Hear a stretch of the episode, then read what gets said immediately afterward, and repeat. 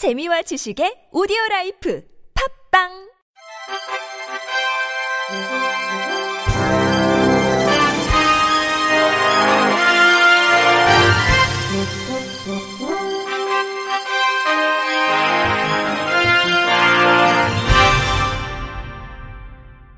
청취자 여러분 안녕하십니까? 1월 18일 목요일 KBIC 뉴스입니다. 대한장애인체육회 이명호 회장은 북한의 2018 평창 동계 패럴림픽 대회 파견 의사와 관련해 환영한다고 밝혔습니다. 이 회장은 평창 패럴림픽을 계기로 남북 장애인 체육 교류에 물꼬가 텄으면 좋겠다며 대회 이후에도 교류를 꾸준히 할 수 있도록 노력하겠다고 말했습니다. 남북 단일팀 구성 가능성에 대해선 북한의 선수층이 두껍지 않아 현실성이 떨어진다고 전했습니다. 북한은 장애인 노르딕 스키 종목 마유철, 김정철을 출전시키는 방안을 추진하고 있는 것으로 알려졌습니다.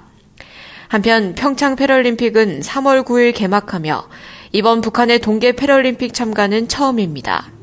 2018 평창 동계 패럴림픽 대회 선수촌장에 박은수 서울시 장애인체육회 부회장이 선정됐습니다. 선수총장은 선수촌을 대표해 의전적인 역할을 수행하는 자리로 대회 기간 동안 선수단 입촌식에서 각국 대표단과 선수촌 방문 기빈을 환영하는 역할을 수행합니다. 박은수 부회장은 대구광역시 휠체어 동구단 단장, 서울시 장애인체육회 부회장 등을 역임한 스포츠 행정가 출신입니다. 한편 위촉식은 오는 23일 평창에서 개최할 예정입니다. 이달부터 지적 자폐성 장애인 가족들도 가계소득과 무관하게 정부의 휴식지원 서비스를 받을 수 있습니다. 보건복지부는 발달장애인 권리보장 및 지원법에 따라 1월부터 발달장애인 가족휴식지원사업 대상자 선정에 소득기준을 폐지했다고 밝혔습니다. 그동안은 전국 가구월 평균 소득 150% 이하인 발달장애인 가족만 해당 서비스를 이용할 수 있었으며 월 소득이 2인 가구 467만 7천 원, 3인 가구 696만 원, 4인 가구 796만 8천 원, 5인 가구 810만 원을 넘으면 대상에서 제외됐습니다. 휴직 지원 사업은 1년에 한 번이라도 마음 놓고 푹 쉴 기회를 주기 위해 2015년 말 도입됐습니다. 연간 1회 1인당 최대 22만 7천 원의 여행 경비와 장애인 돌보비를 지원합니다. 한국장애인문화예술원이 장애예술인들의 활동공간 및 접근석 부족에 대한 애로사항을 해소하고자 올해부터 세계 최초로 장애인 전용극장 설립을 추진합니다. 한국장애인문화예술원 신종호 이사장은 어제 이음센터에서 열린 장애인 문화예술 세미나에서 이 같은 국가 지원 정책 계획을 밝혔습니다. 신 이사장은 현재 251만 명의 장애인이 있지만 예술활동을 하는 장애인의 정확한 통계는 아직까지 없다며 단체 등록자들을 토대로 약 2만 명 정도로 추산하고 있을 뿐 현재 활동 중인 예술가를 파악해 지원 분야, 수준과 범위 수요를 파악하고 합당한 지원을 해줘야 한다고 말했습니다.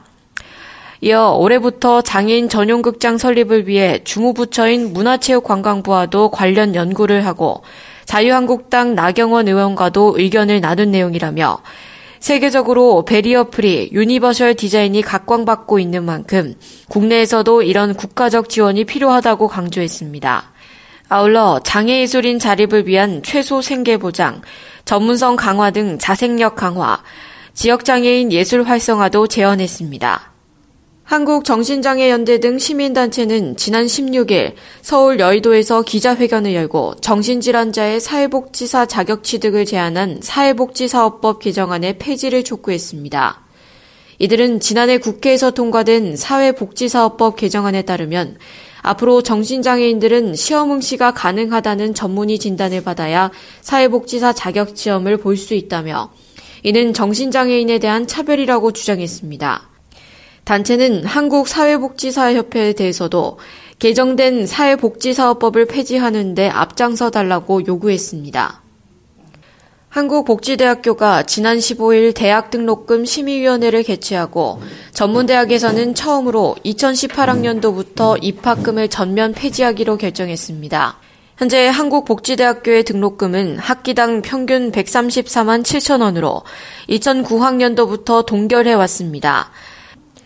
이상진 총장은 학생들의 부담을 조금이라도 경감해주기 위한 결정이라며 입학금 폐지와 등록금 동결에 따른 재정 수입 부족분은 대학 회계 효율화 및 산업협력 활동을 통한 재정 수입의 다변화를 통해 보충하겠다고 말했습니다. 미국에서 장애인 동포를 채용해 경제적 자립을 돕는 카페가 설립됐습니다. 취업 교육을 받아도 구직이 쉽지 않은 장애인 동포들에게 희망을 불어넣고 있는데요. YTN 김길수 리포터가 전해드립니다. 바리스타의 목소리에 자신감이 넘칩니다. 조금 서툴지만 열심히 내린 커피에 손님들의 반응도 좋습니다. 인터뷰 이남생 손님. 아주 맛도 있고 또 친절해서 너무 좋습니다.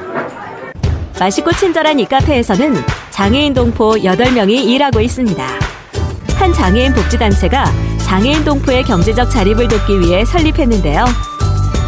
취직이 힘든 장애인 동포들에게는 가뭄의 단비 같은 소식이었습니다.